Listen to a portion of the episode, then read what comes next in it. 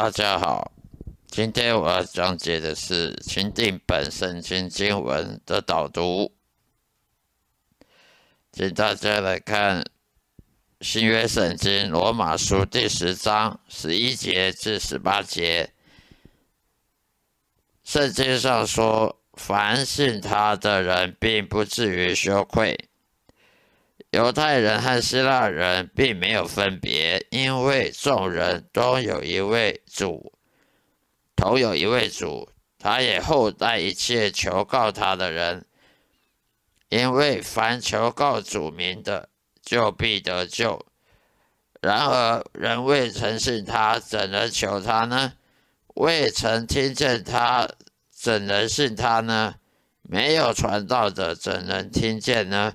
第十五节说：“若没有奉差遣，怎能传道呢？”如经上所记，报平安的福音传喜信的人，他们的脚重何等佳美！只是人没有听，都听从福音，因为以赛亚说：“主啊，我们所传的有谁信呢？”可见信道是从听道而来的，听道是从上帝的话。来的，但我说人没有听见吗？才然听见了，他们的声音传遍全地，他们的言语也都传到世界四极。以上是今天我讲的罗马书第十章十一节到十八节的经文。以下是我对这个经文的心得的感想导读。这里的意思是这样的：耶稣召叫门徒成为合格的人去传福音，于是可以使人悔改重生，就如同上帝拣选以赛亚一样，去宣告犹太人去释放和顺从上帝的旨意。罪人第一，他必须要先从合格受召的门徒中得到完整的而正确的福音。才能了解自己真的是罪人，并且知道远离世上其他那些假宗教和那些迷信，最后不再继续犯罪，而需要顺从福音的讲道而求告神的救恩。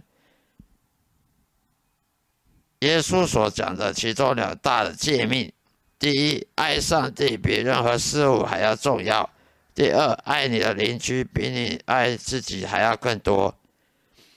但是很多教会中的牧师却是由人类骄傲的学问，所谓的神学院中草率得到虚假的知识后，成为自己或是他人招教的的假传道。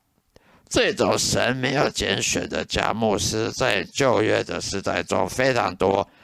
自己不但不能得救，也让那些听到他的讲道的人失去救赎的机会。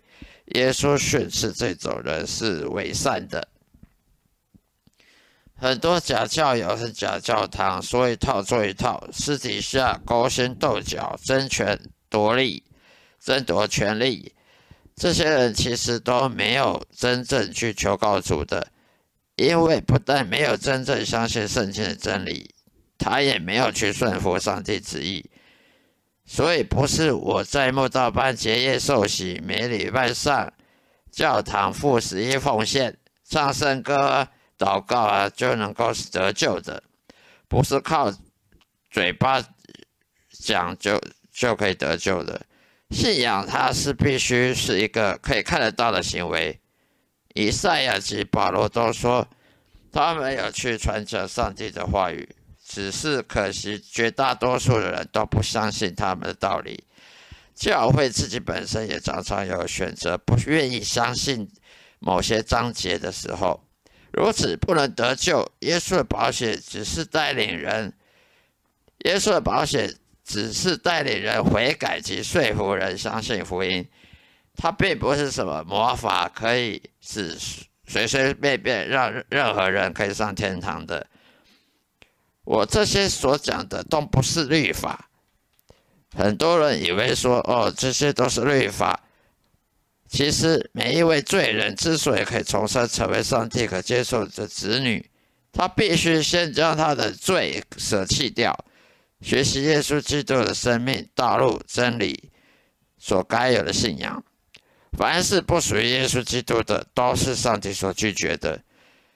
凡是上帝在你身上看不到那些跟耶稣基督所传讲讯息有相关的，都是属于罪，所以都不能被接受的。